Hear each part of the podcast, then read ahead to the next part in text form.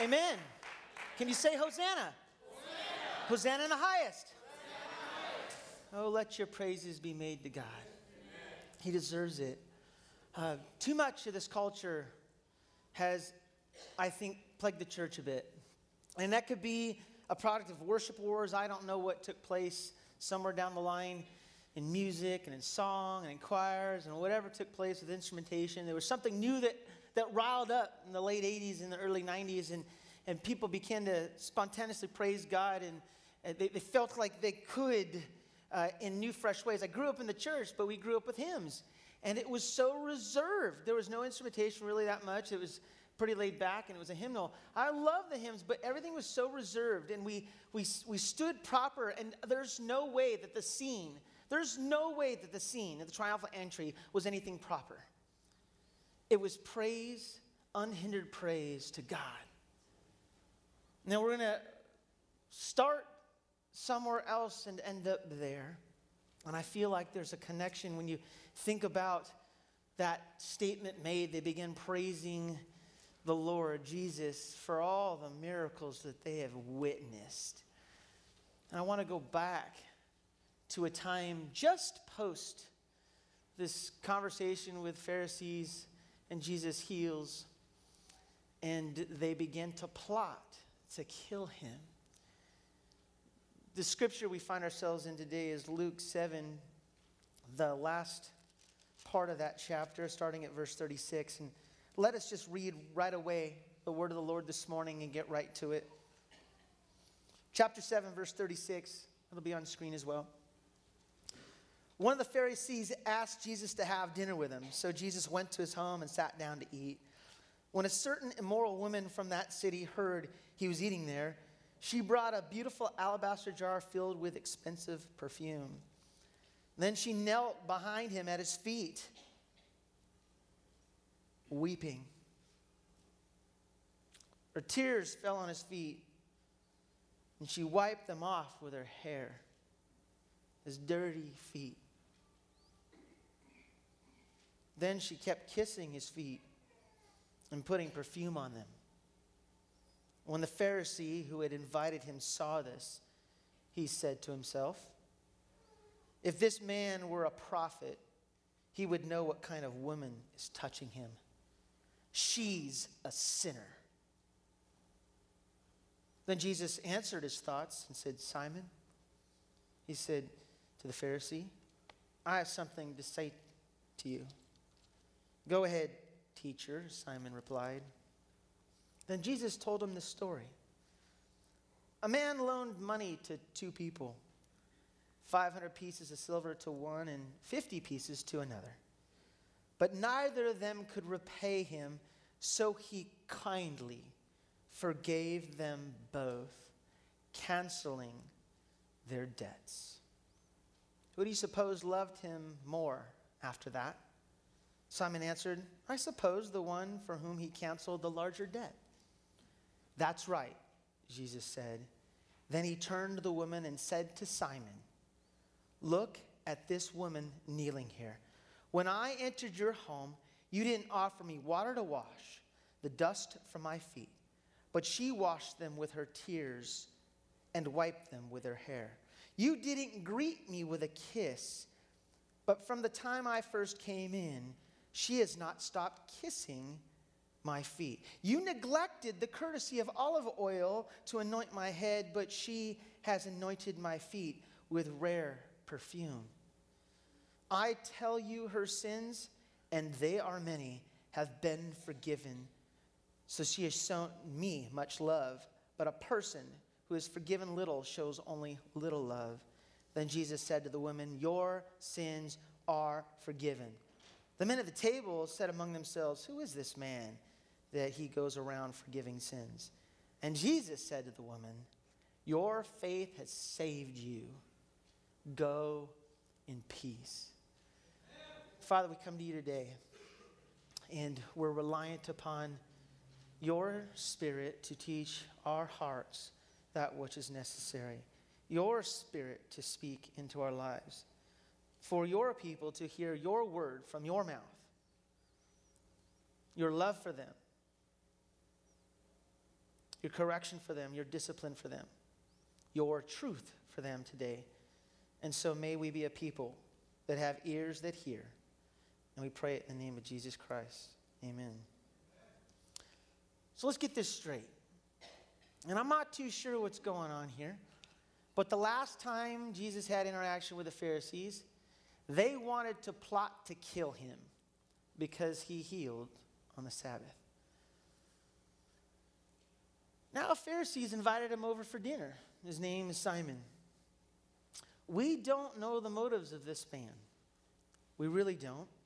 Was he intrigued to meet Jesus? You know, not everybody was anti Jesus at the time, but there was sort of this rise up against Jesus building amongst the people for sure. He was doing and saying things different.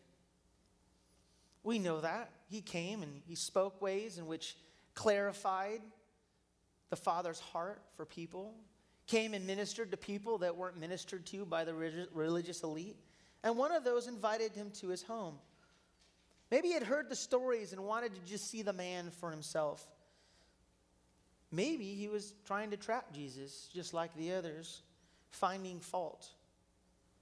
For Jesus had just healed, and it was against the Sabbath to heal.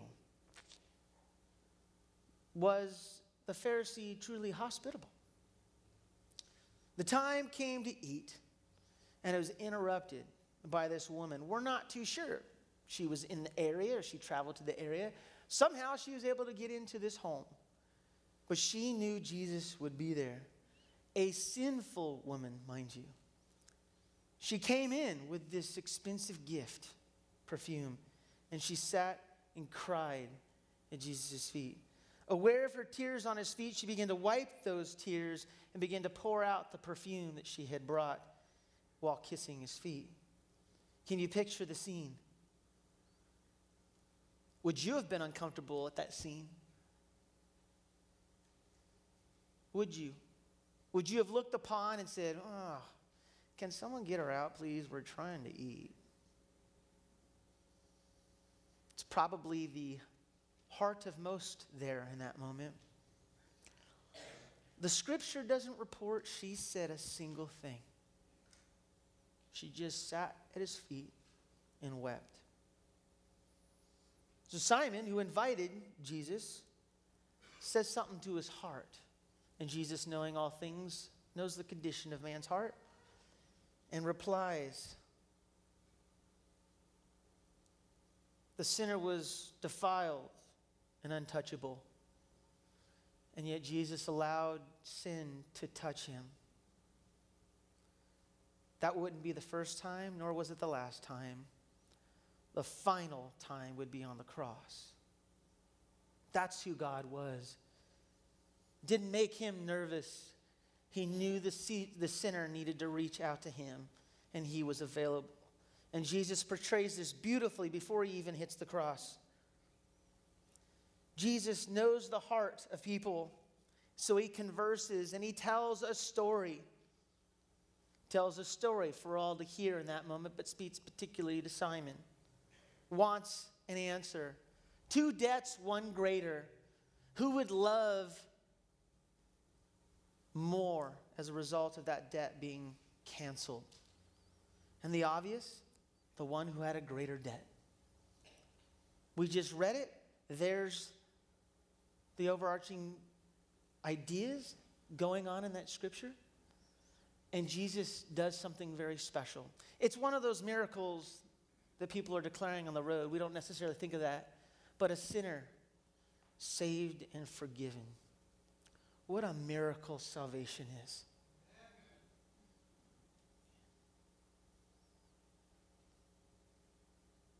What a miracle. Think about it. What a miracle salvation is. Do you think of that in your life? You're like, oh, God's never done anything. Yes, He has. If you believe in Jesus, He has done the greatest miracle in your life. Oh, please let us not forget. Let us not forget. And Jesus doesn't. And he shares a basic story. Because sometimes we just need a story, right? To awaken our hearts and our thoughts and our minds. Could you imagine the embarrassment, maybe?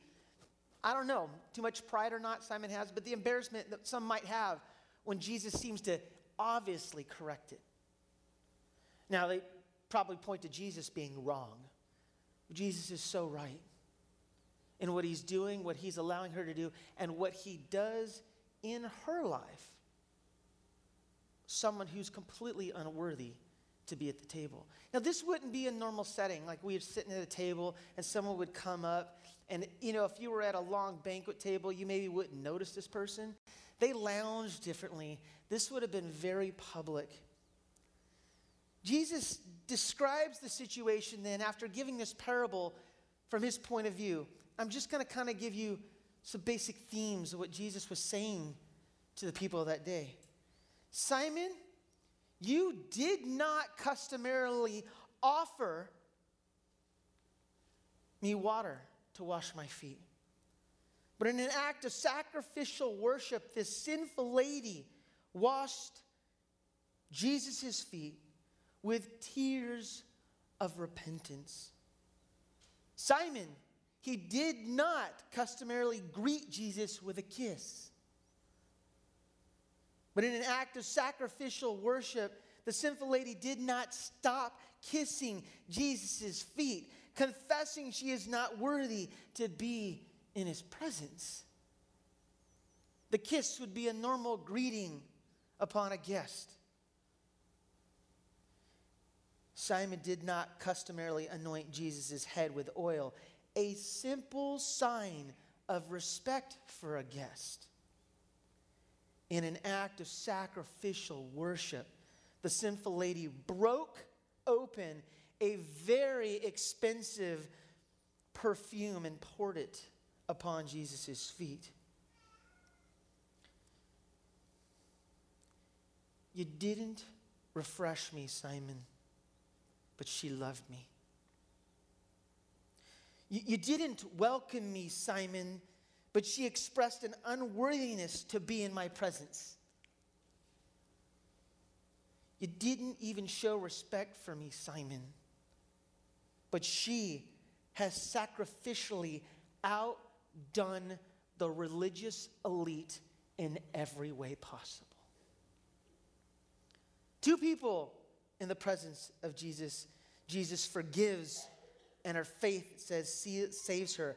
And she was sent by Jesus to go in peace. That's key. We'll hit that again later. Sent by Jesus to now go in peace. This sinful woman Let's go back through it again. Has postured herself spiritually and physically at the feet of Jesus. And everything she did was on public display. Simon has said it in his heart, and no one else knew, and maybe everybody else in the room said it too to their hearts. And Jesus knows the man's heart, and he rebukes them. It's kind of interesting. I would have been like, uh, did you know I was thinking that? Jesus, I didn't say that out loud. In him was private thoughts. Not spoken out loud, but what he thought about Jesus and what he thought about a sinful person. the sinful woman publicly what she thinks about Jesus, what she thinks about her sin, and she doesn't give a rip about anyone else there. I, I don't know if that sinks in at all, but we give a rip about who's in our presence. Right? Can you, can you listen to this? I'm gonna raise my hand first, and then you can follow if you give a rip sometimes. If that's the awkward thing, come on, uh, just if that's an awkward thing for you. I've told this before. Culture has done this a bit. I rode to a top of a mountain. I rode to a top of a mountain, dropped my bike down, and no one's around. But I tried to yell out, Jesus, I praise you and give thanks to you. You are worthy. And before I did it, I went, Is anybody going to hear me? How weird is this that someone comes hiking? Why do we care what anyone else thinks? Remember, he's done a miracle. The miracle that is necessary in our life. All the other miracles are amazing, but they're supposed to grab us and our attention and point to the miracle of salvation, a God that loves us. Everything he does points us back to a God who's all powerful and capable of overcoming all things in this life, but particularly in the life to come. Why did I stand so hindered and frozen on a mountaintop? Nobody else around.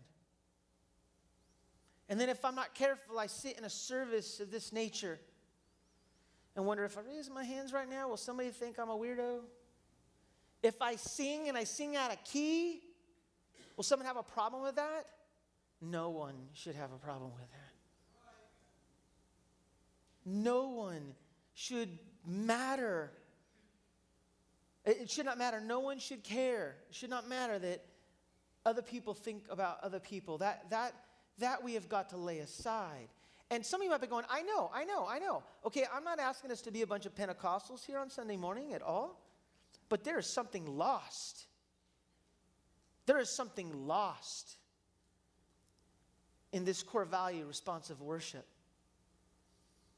I, I, I, I kind of pulled you into this morning. And I guess maybe the worship leader is supposed to do that. But there are words and lyrics and songs where I want to just break down crying, but I can't because I'm leading you in the song. Sometimes I back up for the mic, and it's not because I forgot the lyric. I can't utter a word because it means so much to me. And I got to do that week in and week out. And they know it sometimes. I'm like, I, I got to back up. I can't even say it right now. It's too profound. It speaks too deep to my heart. If we're not careful, we come into this place and will I receive something? Is, is there something I'm going to receive? See, there were hearts that were self conceited in that room where that sinful lady met Jesus. And those hearts that are self conceited become very numb. They, they care about what others think. They want to present themselves holier than thou. And uh, don't hear me wrong. I'm not accusing anyone of that here, but if we're not careful, that's what we do. We don't want people to see that we're sinners. So point to your neighbor and say, You're the sinner. No, don't do it. I'm just kidding. Just point to yourself and say, I'm the sinner. Go ahead. Point to yourself and say, I'm the sinner saved by grace. That's right. I don't know about you, but when I when I think of that, I want to say yes.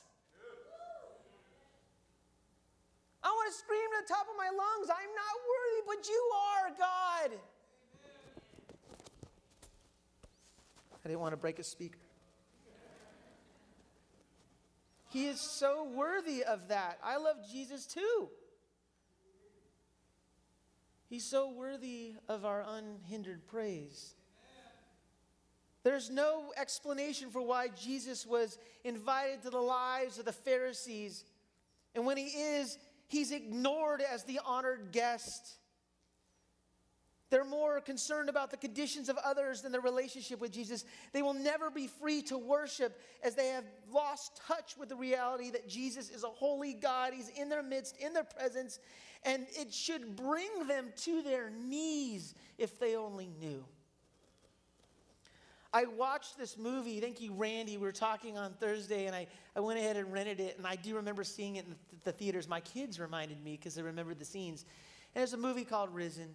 I'm not necessarily promoting the movie, but it, there's so much of that movie that I was able to take in that was, that was overwhelming for me. I sat in bed. My wife was getting ready to leave on a trip, and I just sat in bed as I was reading the Word, and I turned this movie on, and there's this scene, particularly with uh, this one they call the Tribune Calvius, or Clivus, or whatever, Calvius, Clivus, something of that nature. And he begins to see things transpire that are starting to prove that Jesus has resurrected. His goal was to hunt down the man and find the man that was stolen by the disciples. Yes, quite fictional, whatever, but it was amazing. He stumbled into the room where disciples were meeting and praying, and Jesus was in his presence. And he walked along the wall, and he j- just slowly, almost just like a, a deer in headlights, and he slid his back against the wall and just sat there at like, what am I seeing? And I broke down.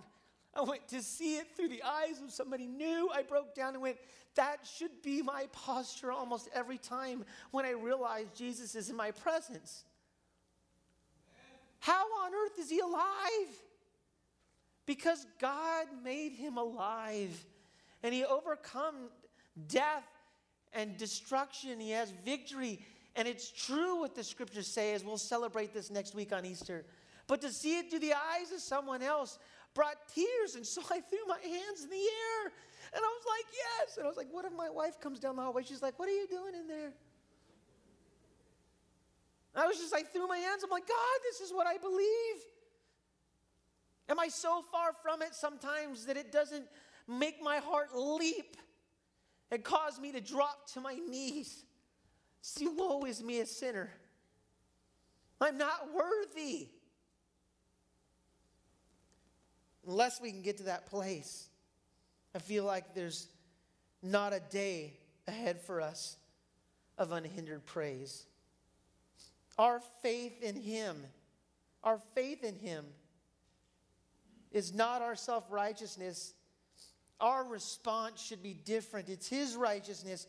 We forget what others think. We realize that we are sinners that come and sit at His feet not someone who watches from the distance and thinks in our heart and judges the moment or other people or even Jesus for not doing something in my life or for doing something that I feel like he shouldn't be doing or accusing him of something.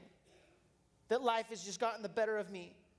We get to a place where we can't even utter a word. We'll go to great lengths, even expensive public lengths, because we know Jesus is worthy and we're worth it. We're worth it because Jesus said to God, We are. God said to Jesus, We are. And they together decided that He would die for our sins. Amen. You're worth it. I'm worth it. It should be brought to our knees. And Jesus is worthy of it, Amen. worthy of praise. Like the sinful women, we are sent back into the world then in peace. We want an audience with Jesus. But do we want it like Simon or the sinful woman? Did you come to receive? Does Jesus need to show up and prove something to you today? Does he? Have you invited him in, but you stood at a distance and say, okay, Jesus, show me what you got today? Show me what you have for me today. Simon threw a dinner and invited Jesus and didn't even give him the respect due an invited guest. Invited, but ignored in all the ways of hospitality, of even honoring a guest. Or did you come today to give? We have got to make a shift in the church the church into becoming a gathering place for people to feel like God's got to give them something on Sundays or all through the week when church was called to assemble to give back to God and give Him praise to His name. The church is not a place you come assemble and you receive, it's a place you come to to give to. Everything that you have, you put before God and say, How shall I give to the church? My brothers and sisters is what you're saying. How shall I give to my brother and sister? How can I be a part of the body? Not how can I come and suck the marrow out of it.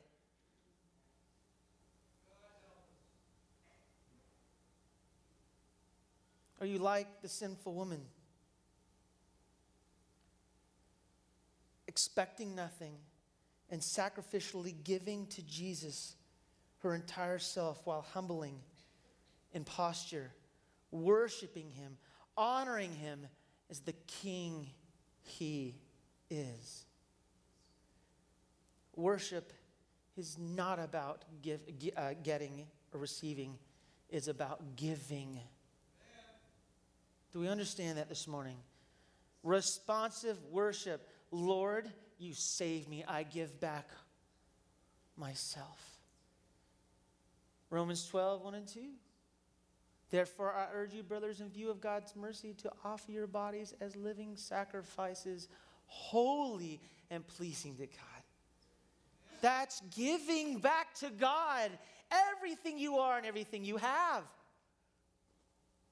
Luke 6 38, give and you will receive. We just said it. Your gift will return to you in full pressed down, shaken together to make room for more, running over and poured into your lap. These are the words of Jesus. But come and expect to give and nothing else, and watch what God does in your life.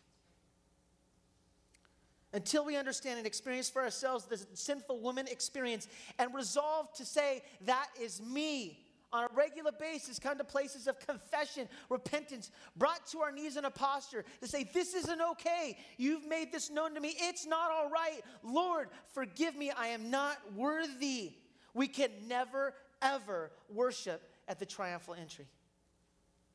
Those people at the triumphal entry were those that were affected by Jesus in this way. They were not the religious elite. The religious elite were like, shut them up. And Jesus says, there's no way, because the very things of this earth will cry out to me. It was people that saw miracles, that had the miracle of salvation given to them, that were freed from their sin, an evil spirit, sickness, and disease. There were blind people that saw the road for the first time with a king marching down on a donkey. That's where unhindered praise came from. They were affected by Jesus and they shouted all praise to the King that comes. Blessed, Hosanna, Hosanna in the highest. And you know what that means, really? Save us now. Want to know why they said it? Because Jesus could do it. They witnessed it. But they all had moments where they could go nowhere else. They didn't sit in their self righteousness. There was no other place to turn. And the masses huddled around him and they were being healed. Some were seeing for the first time. There were former lepers probably on this road that were completely clean, screaming out, Hosanna! Because he's worthy until we have that moment of breaking in our lives and recognize that on a daily basis, we could never ever find ourselves unhindered praise, giving unhindered praise to Jesus at the road, the triumphal entry. Please don't forget, remember, remember, remember what Jesus has done for you. Then and only then will you be able to praise Jesus like those on that road. Fear will always create doubt. And then doubt creates more fear.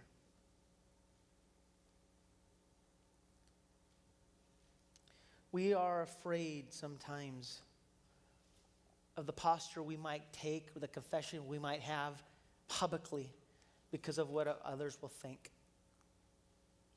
We, we have altars here, and that might be foreign to maybe half of you here. I don't know. Um, they've been in the past for the church a place to come and kneel before God, not man, and do business with Him. It's been a posture to get on our knees and confess. It's been a posture in the church to give praise. But if, if I make that walk and that journey to an altar, and I know I need it, I know I need to come. I don't care about anybody else. I don't think it's a lost practice. I just think it has become a place of embarrassment. And that's not what it was designed for. But it's humbling. If I, if I make that walk, I'm wondering, everybody's going, what sin did he commit? Why is he going there? Hmm. Hope Brenda's okay. Is he, is he screaming and yelling and beating his kids? Is he cheating? Is that, is that what, is that what kind of like, does that, oh, do we create this fear and this doubt that we realize we never ever can drop to the knees and just do business with Jesus because we're wondering what other people think? I don't care. I don't give a rip. Because I need this. I need to be unhindered in my worship. I need to make confession.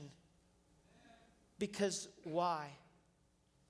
I need to be sent after that moment out in peace. Otherwise, I live in the chaos of my fear and doubt regularly. And I live miserably all week long. And then I have the moment again. And I, trust me, I'm not saying, again, we don't always do this and have invites to the altar. But there's lots of business can be done right where you're at, or in the bed, me throwing up my hands, or in a moment on the couch, or in a prayer that I have somewhere. I've been on the road bawling before God, caught up in the goodness of Him. That, that's what it is. It's not that it's manufactured and produced at some designed moment when we meet on Sundays. But if that's when God wants you to do business, you need to respond. Because I know my most humbling moment, and I'll, I'll, be honest with you, I was a wreck. And I could not do it on my, mo- my own. I could not figure it out on my own. It was an endless cycle of fear and doubt and fear and doubt. I had to walk before a bunch of people that knew I was a youth leader in a youth band trying to get a Christian rock ministry off the ground to do evangelism. And I broke, I knelt before a worship team. There was no altar, and I began to weep. And the masses came around me to pray and lift me up. And it was a moment I will never forget because I left that place in peace. Oh, I don't think it would have happened any other way. Again, I don't do that because that's the formula. Well, if I come up to the altar and I say something to God and people huddle around me, then it'll all go good. No. Do, do, do, we, are we moved by our heart anymore? Do we respond to what God's saying to us? Maybe it's through the word, maybe it's through a song and you need to come and do business at the altar during the middle song. Maybe it's through the sermon and you need to do business during the That would not bother me at all. Maybe you just need to turn in worship and hit your knees at the chair. Fantastic. I'm saying you have the freedom. Maybe you need to celebrate and clap out a tune during a song because you just can't help yourself because the lyrics are just, yes, that's what I need to be saying. And we should be saying it.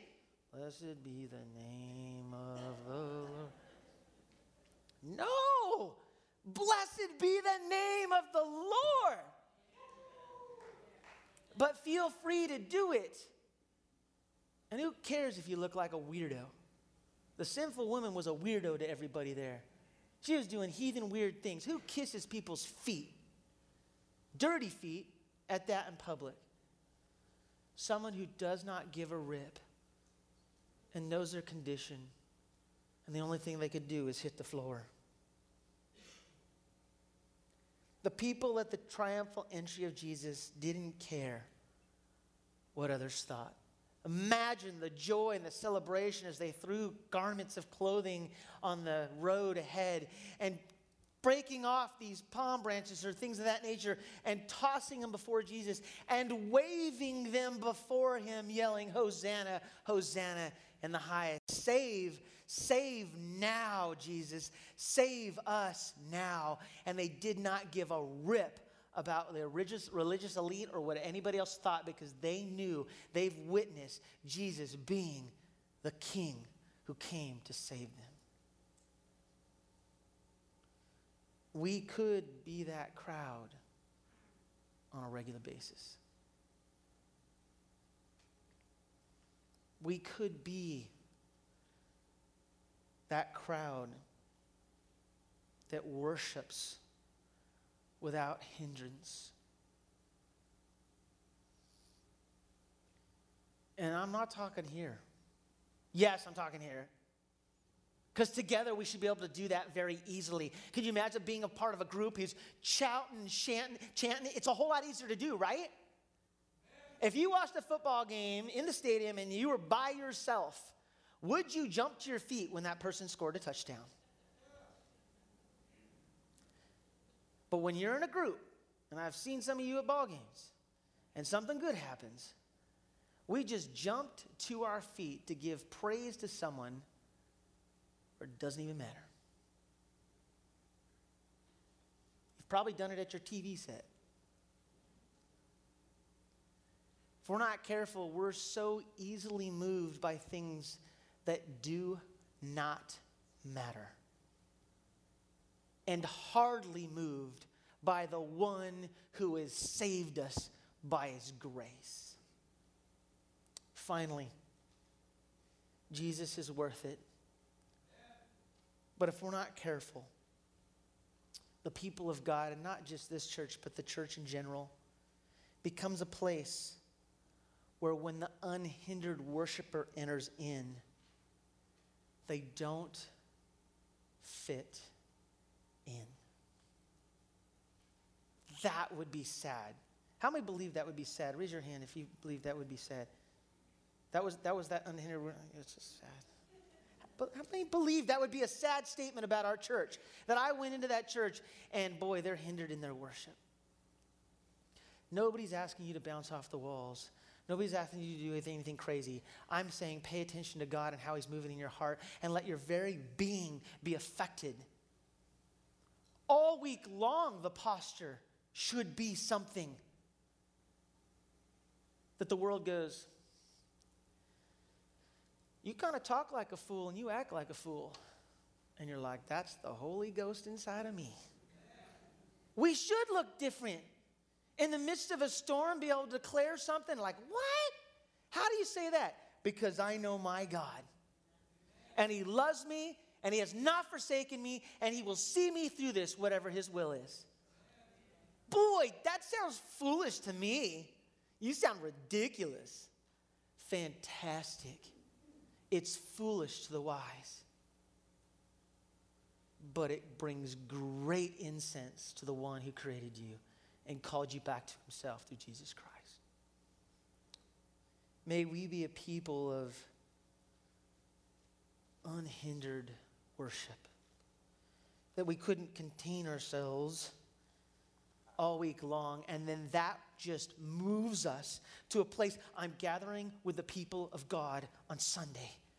I cannot wait to tell someone about what Jesus has been doing. I can't wait to sing a song unto God with God's people because God is worthy of it.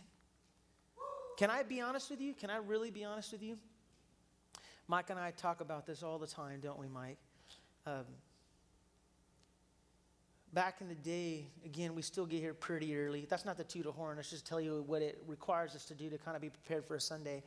And we get here super early. And we were saying the other day, because Steve's been a part of this for a long time, we've we would spend hours upon hours, whether they were early in the morning or late at night till one in the morning, working on worship music that would lead people to a place where we could lift them up to the throne and disappear.